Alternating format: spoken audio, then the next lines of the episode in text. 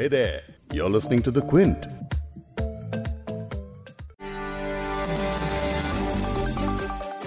Media को लोकतंत्र के चौथे स्तंभ के तौर पर देखा गया है। किसी भी जानकारी को एक जगह से दूसरी जगह तक तेज़ी से पहुँचाने का काम आज मीडिया कर रहा है। पल भर में पता चल जाता है कि कौन से शहर या फिर दुनिया के कौन से देश में क्या चल रहा है।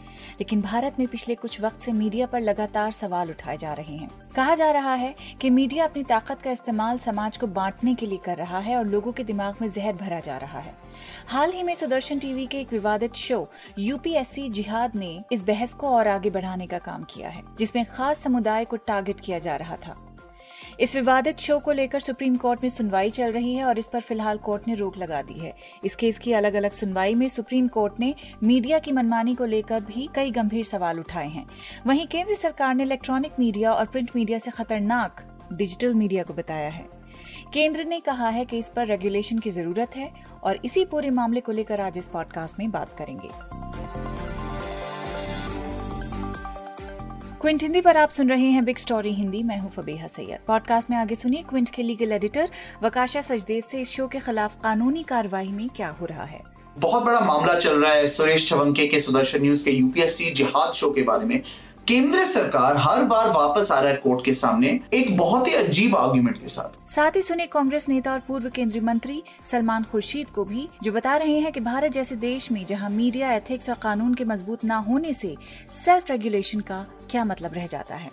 क्या और क्षेत्रों में भी हमको ऐसी ही सरकारी सरकारी पुलिसिंग की हमको आवश्यकता है? तो क्या मीडिया में हमको ऐसी आवश्यकता है? ये एक बहुत बड़ा गंभीर प्रश्न है। लेकिन पहले सुदर्शन टीवी के इस विवादित शो के बारे में जान लेते हैं। यूपीएससी जिहाद को लेकर पिछले कई दिनों में खूब सुर्खियाँ बनी। दरअसल सुदर्शन टीवी पर 28 अगस्त को टेलीकास्ट होने वाले एक शो को लेकर चैनल के editor in chief Suresh Chavhanke ने एक वीडियो पोस्ट किया था, जिसमें वो प्रशासनिक सेवाओं और नौकरशाही में खास समुदाय के लोगों की भूमिका को लेकर सवाल खड़े करते हुए दिखे। चव्हाणके ने अपने इस शो के प्रोमो में जामिया जिहाद और यूपीएससी जिहाद जैसे शब्द इस्तेमाल किए। इसके बाद उनके इस वीडियो की जमकर आलोचना भी हुई। इसे लेकर आईपीएस एसोसिएशन की तरफ़ से भी बयान जारी हुआ, जिसमें कहा गया कि सुदर्शन टीवी पर एक न्यूज़ स्टोरी को प्रमोट किया जा रहा है, जिसमें सिविल सर्विस के उम्मीदवारों को धर्म के आधार पर निशाना बनाया गया है। हम इस कम्यूनल और गैर जिम्मेदाराना पत्रकारिता की निंदा करते हैं। इसके अलावा इंडियन पुलिस फाउंडेशन ने तो इस कंटेंट को जहर ही करार दे दिया। विवाद इतना बड़ा कि कोर्ट में मामला गया। पहले दिल्ली हाईकोर्ट ने इस विवादित शो के टेलीकास्ट पर रोक लगाने का आदेश जारी किया और जामिया मिलिया इस्लामिया के छात्रों ने सुप्रीम कोर्ट में इस कार्यक्रम, यूपीएससी जिहाद के खिलाफ, एक इंटरवेंशन एप्लीकेशन भी दायर की। जामिया के छात्र की तरफ़ से वकील शादान फरासत ने हाईकोर्ट में दलील दी और एडवोकेट फिरोज इकबाल खान द्वारा लगाई गई एक याचिका पर उनतीस अगस्त को सुनवाई हुई, लेकिन सुनवाई में प्रसारण के पहले शो पर रोक लगाने से इनकार कर दिया गया। बाद में 15 सितंबर को सुप्रीम कोर्ट ने भी इसके प्रसारण पर यह कहते हुए रोक लगाई कि चैनल को ये कहने की छूट नहीं दे सकते कि मुस्लिम सिविल सर्विसेज़ में घुसपैठ कर रहे हैं। सुप्रीम कोर्ट के जज जस्टिस डी वाई चंद्रचूड़ और के एम जोसेफ की इस बेंच ने इस मामले की सुनवाई की है और इस केस के साथ साथ टीवी न्यूज़ चैनल की ओनरशिप और टीवी डिबेट के तरीके पर कई सारी सख्त टिप्पणियाँ भी की। अब भी सुप्रीम कोर्ट सुदर्शन न्यूज़ के editor in chief Suresh Chavhanke इस शो के खिलाफ एक याचिका और कई इंटरवेंशन एप्लीकेशन पर सुनवाई कर रहा है। क्योंकि केंद्र ही की इजाज़त से सुदर्शन टीवी पर उस विवादित शो को एयर किया गया था तो केंद्र से भी कोर्ट ने अपनी सफ़ाई देने को कहा। इसके बाद अब तक केंद्र ने दो हलफनामे दिए हैं। पिछले हलफनामे में केंद्र ने कहा था कि इलेक्ट्रॉनिक मीडिया की सेल्फ रेगुलेशन का सिस्टम पहले ही से मौजूद है और अगर कोर्ट मीडिया रेगुलेशन पर विचार कर रहा है तो उसे पहले डिजिटल मीडिया के बारे में सोचना चाहिए। अब केंद्र सरकार ने इक्कीस सितंबर को सुप्रीम कोर्ट के कहने पर एक नया हलफनामा दायर किया है। इसमें केंद्र ने कोर्ट को सुझाव दिया है कि हेट स्पीच पर मुख्य धारा यानी मेन स्ट्रीम और इलेक्ट्रॉनिक मीडिया के लिए गाइडलाइंस तय करने के बजाय कोर्ट को वेब आधारित डिजिटल मीडिया के लिए गाइडलाइंस बनानी चाहिए। अब जैसा आपको पहले बताया था कि केंद्र सरकार ने शो के प्रसारण को मंजूरी दी थी तो उन्होंने इस एफिडेविट में क्या लिखा है ये समझते हैं क्विंट के लीगल एडिटर वकाशा सचदेव से। बहुत बड़ा मामला चल रहा है सुरेश चवंके के सुदर्शन न्यूज़ के यूपीएससी जिहाद शो के बारे में। केंद्र सरकार हर बार वापस आ रहा है कोर्ट के सामने, एक बहुत ही अजीब आर्ग्यूमेंट के साथ, क्योंकि वो कहते हैं कि टीवी चैनल और सुदर्शन न्यूज़, जैसे टीवी चैनल्स को देखने से पहले आप पहले डिजिटल मीडिया को देखो कि इंटरनेट पे क्या हो रहा है, वहाँ पे आपके वेबसाइट्स पे क्या चल रहा है यूट्यूब चैनल्स पे क्या चल रहा है, वो ज़्यादा डेंजरस है। वहाँ पे हेट स्पीच और नफरत ज़्यादा फैलता है। जो शो कर रहे हैं उन्होंने चार एपिसोड अभी तक ऑलरेडी दिखाए हैं अपने चैनल पे, और वो कह रहे हैं कि उनके पास छह और भी एपिसोड्स है इस इशू के बारे में। अब चार एपिसोड के ब्रॉडकास्ट के बाद सुप्रीम कोर्ट ने इस पे एक्चुअली एक रोक लगाया था। पहले उन्होंने जब कुछ पिटिशन आए थे, वो कह रहे थे कि यहाँ पे इस पे रोक लगना चाहिए वो ब्रॉडकास्ट से पहले उस टाइम सुप्रीम कोर्ट ने बोला कि हम ब्रॉडकास्ट के पहले कोई रिस्ट्रिक्शन नहीं लगा सकते, हम रोक नहीं लगा सकते। पर जब चार एपिसोड ऑलरेडी हो गए थे तो अब इसके बेसिस पे कोर्ट ने एक्चुअली जो आगे वाले जो एपिसोड है, जो बाकी एपिसोड है, उस पर उन्होंने रोक डाल दिया था। पर साथ में कोर्ट प्रश्न पूछे सवाल उठा रहे हैं कि क्या ये जो मीडिया, जो टीवी चैनल स्पेशली के लिए जो रेगुलेटरी मैकेनिज्म है, जो एनबीए जैसे न्यूज़ ब्रॉडकास्टर्स एसोसिएशन एनबीएफ जैसे ये जो न्यूज़ चैनल के फेडरेशन है, वो एक्चुअली कर क्या रहे हैं? उनका जो सिस्टम क्या है, वो कुछ, उसका कुछ एक्चुअल पावर है, कुछ स्ट्रेंथ है, कुछ ताकत एक्चुअली है उसमें, और वो अभी तक कोर्ट को लग रहा है कि नहीं है। जैसे उन्होंने लिटरली बोला कि जो अभी चल रहा है रेगुलेशन के लिए, वो तो पूरा अभी टूथलेस है। अब उसके बेसिस पे उन्होंने केंद्र सरकार से पूछा था कि अच्छा आप हमें बताओ कि यहाँ पे ये जो एग्जिस्टिंग जो रूल्स है, जो रेगुलेशन है, उसको बेहतर करने के लिए आप क्या स्टेप्स रेकमेंड करते हैं? और उन्होंने ये भी पूछा था कि तीन साल पहले हमने आपको एक केस में ऑलरेडी पूछा था कि इसमें देखो ये सब प्रॉब्लम्स है, आप इसके लिए नए रूल्स बना के रख लो, ताकि ये जो प्रॉब्लम्स है इसके सिस्टम में वो एड्रेस हो जाए।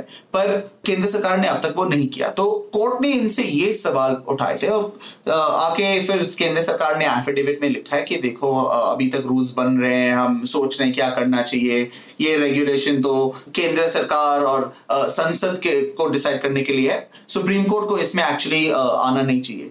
पर वो ये भी कह रहे हैं अब अपने एफिडेविट में कि साथ में कि अगर कोर्ट कहते हैं कि हाँ हमें गाइडलाइंस बनाने हैं रेगुलेशन बनाने हैं तो टीवी मत देखो पहले। सबसे पहले आपको डिजिटल मीडिया देखना है। अब वो कहते हैं और मैं यहाँ पे थोड़ा बहुत उन, उनके एफिडेविट से कोट करूँगा। वो कहते हैं कि देखो कोई चेक नहीं है वेब पे कोई रोक कोई रेगुलेशन कोई आ, कानून नहीं है वेब डिजिटल मीडिया के लिए। और वो एक्चुअली नफरत फैलाते हैं बहुत ज़्यादा। कभी कभी आतंकवादी को प्रमोट करने के लिए कभी कभी बस हिंसा को प्रमोट करने के लिए और लोगों को उनके रेपुटेशन को खराब करने के लिए कंपनीज़ को लोगों को और ये बहुत ज़्यादा ही चलता है ये। पहले टीवी के लिए देखो रूल्स ऑलरेडी है, उनको पैसे देना पड़ता है लाइसेंस खरीदना पड़ता है रिस्ट्रिक्शन है डिपॉजिट भी देना पड़ता है। प्रिंट मीडिया के लिए जैसे न्यूज़पेपर्स को आ, उनको जाके पहले रजिस्टर करना है अथॉरिटी के साथ फिर उनको भी गाइडलाइंस चलते रहते हैं। तो उन सब के लिए वो एक्चुअली रूल्स इतने इतने, इतने बार एक्चुअली वो आ, आ, उसको वायलेट नहीं करते हैं। पर डिजिटल मीडिया एक्चुअली यहाँ पे ज़्यादा प्रॉब्लम है। तो इसके बेसिस पे उन्होंने ये सबमिशन किया है कोर्ट में। कोर्ट में अभी तक देखना पड़ेगा कि क्या कोर्ट इसको मानेंगे या नहीं। अभी तक तो कोर्ट का इशू ये है कि वो देख रहे हैं कि जो टीवी का जो रेगुलेशन है वो बहुत खराब है, वो देख रहे हैं। जैसे ये सुदर्शन न्यूज़ का जो शो है, इसमें क्या क्या, किस तरीके से एक कम्युनिटी पूरे सामुदाय को टारगेट किया जा रहा है। और इसलिए वो कह रहे हैं कि यहाँ पे रेगुलेशन की ज़रूरत है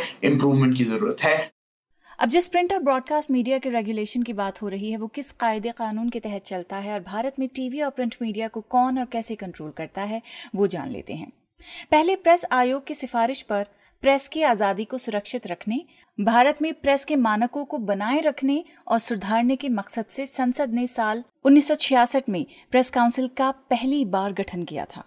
मौजूदा प्रेस काउंसिल ऑफ़ इंडिया यानी पीसीआई प्रेस काउंसिल एक्ट 1978 के तहत काम करती है। ये एक स्टैच्यूटरी अर्ध न्यायिक अथॉरिटी है जो प्रेस के लिए और प्रेस की ओर से प्रेस के एक वॉच डॉग की तरह काम करती है। ये क्रमश एथिक्स और प्रेस की आज़ादी के उल्लंघन के लिए प्रेस के खिलाफ और प्रेस की ओर से दर्ज शिकायतों के न्याय निर्णय करती है, लेकिन इसकी भी अपनी लिमिटेशन है। ये दिशा निर्देशों के उल्लंघन के लिए अखबारों न्यूज़ एजेंसीज संपादकों और पत्रकारों को दंडित नहीं कर सकती है। पीसीआई केवल प्रिंट मीडिया के कामकाज ही की निगरानी करती है और न्यूज़ चैनल्स की होती है सेल्फ रेगुलेशन भारत में अभी न्यूज़ चैनल सेल्फ रेगुलेशन यानी आत्म नियमन के मैकेनिज्म के आधार पर ही काम करते हैं। ऐसा ही एक मैकेनिज्म न्यूज़ ब्रॉडकास्टर्स एसोसिएशन यानी एनबीए की ओर से बनाया गया है। एनबीए की वेबसाइट पर दी गई जानकारी के मुताबिक, ये संगठन प्राइवेट टेलीविज़न न्यूज़ और करंट अफेयर्स ब्रॉडकास्टर्स का प्रतिनिधित्व करता है। ये भारत में न्यूज़ और करंट अफेयर्स ब्रॉडकास्टर्स की सामूहिक आवाज़ है। इसकी फंडिंग इसके सदस्य ही करते हैं। तो भारत, जहाँ न्यूज़ चैनल्स के लिए कोई नियम कानून नहीं है, वहाँ सेल्फ रेगुलेशन का क्या मतलब रह जाता है? ये जानते हैं कांग्रेस नेता और पूर्व केंद्रीय मंत्री सलमान खुर्शीद से। देखिए इसमें एक बुनियादी विषय है हमारे देश में। कोई भी क्षेत्र क्यों ना हो, कितना हम लोग स्वयं अपने पे अंकुश लगाएँगे, कितना हम अपने को स्वयं रेगुलेट करेंगे और कितना हम किसी और संस्था को देंगे। आपने देखा होगा, अमेरिका में इलेक्शन हो रहा है और अमेरिका में जो इलेक्शन हो रहा है, वो बहुत संघर्षशील इलेक्शन है। दोनों तरफ़ से बहुत बहुत शक्ति लगाई जा रही है, बहुत पैसा लगाया जा रहा है। और उनके लिए एक बहुत महत्वपूर्ण चुनाव है ये। लेकिन अगर मैं आपसे भी पूछूँ आपका न्यूज़ मीडिया से आपका सीधा सीधा संबंध है मैं आपसे पूछूँगा वहाँ इलेक्शन कमिश्नर कौन है तो आप नहीं बता पाएँगे। कि इंग्लैंड में इलेक्शन कमिश्नर कौन है आप नहीं बता पाएँगे। यहाँ पर इलेक्शन कमिश्नर कौन है उसकी आप आ, आप उसकी आ, पूरी जीव नहीं बता देंगे। क्योंकि इलेक्शन जब यहाँ होता है तो इलेक्शन कमीशन टेक ओवर कर लेता है इस देश को। हम्म। ठीक है? तो उसका रेगुलेशन हमारे हाथ में नहीं रहता। हम अपने ऊपर कोई अंकुश नहीं लगाते। हम अपने ऊपर हम कोई जवाबदेही अपने पे नहीं लाते। हम्म। वो ज़बरदस्ती पुलिसिंग करता है इलेक्शन कमीशन हम्म। तो वो ठीक है। अब लोग मानते हैं कि भारत के जो चुनाव की व्यवस्था है उसमें इसकी आवश्यकता है। ये हमारा अनुभव है। लेकिन क्या और क्षेत्रों में भी हमको ऐसी ही सरकारी सरकारी पुलिसिंग की हमको आवश्यकता है? तो क्या मीडिया में हमको ऐसी आवश्यकता है? ये एक बहुत बड़ा गंभीर प्रश्न है। और ऐसा हुआ है कि मीडिया बहुत तेज़ी से व्यापक रूप से बढ़ा है लेकिन मीडिया में वो अंकुश जो लगने चाहिए स्वयं लगाने चाहिए वो सुविधा अभी तक कहीं भी ज़्यादा कामयाब नहीं रही है। हम्म। इसलिए इस पर लोग जाकर और कोर्ट से कह रहे हैं सुप्रीम कोर्ट से कह रहे हैं कि जब ये सुविधा स्वयं लोग नहीं इस्तेमाल कर पा रहे हैं तो इस पर आप कुछ न कुछ अंकुश लगाइए। तो कोर्ट ने ये कहा है कि नहीं हम नहीं चाहते हैं कि इसको हम सरकार के हाथ में दें या अपने हाथ में लें।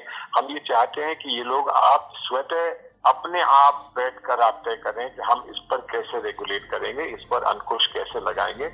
और मैं मानता हूँ कि वो वो लोकतंत्र के लिए एक बहुत अच्छी बात है बहुत आ, बहुत संतोष की बात है। अगर इस पर हम लोग सफल हो जाते हैं तो इससे बेहतर हमारे डेमोक्रेसी के लिए लोकतंत्र के लिए और कुछ नहीं। इस पॉडकास्ट के एडिटर हैं संतोष कुमार और इसे प्रोड्यूस किया है फबेहा सैयद ने।